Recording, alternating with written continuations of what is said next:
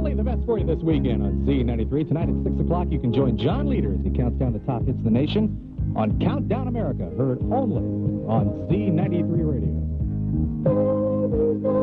93 with Atlanta's hottest music. That's Toto from Toto 4, one of the earliest singles pulled from the LP, one of uh, five, I believe. Rosanna at 324 with Mark Stewart. Z93's official Atlanta weather from staff meteorologist Alan Archer. Cloudy the rest of the day, becoming very cold.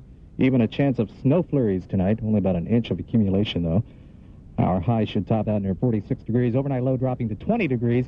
Remaining cold on Monday with a high temp 30 to 32 degrees. Right now we have cloudy skies around the city.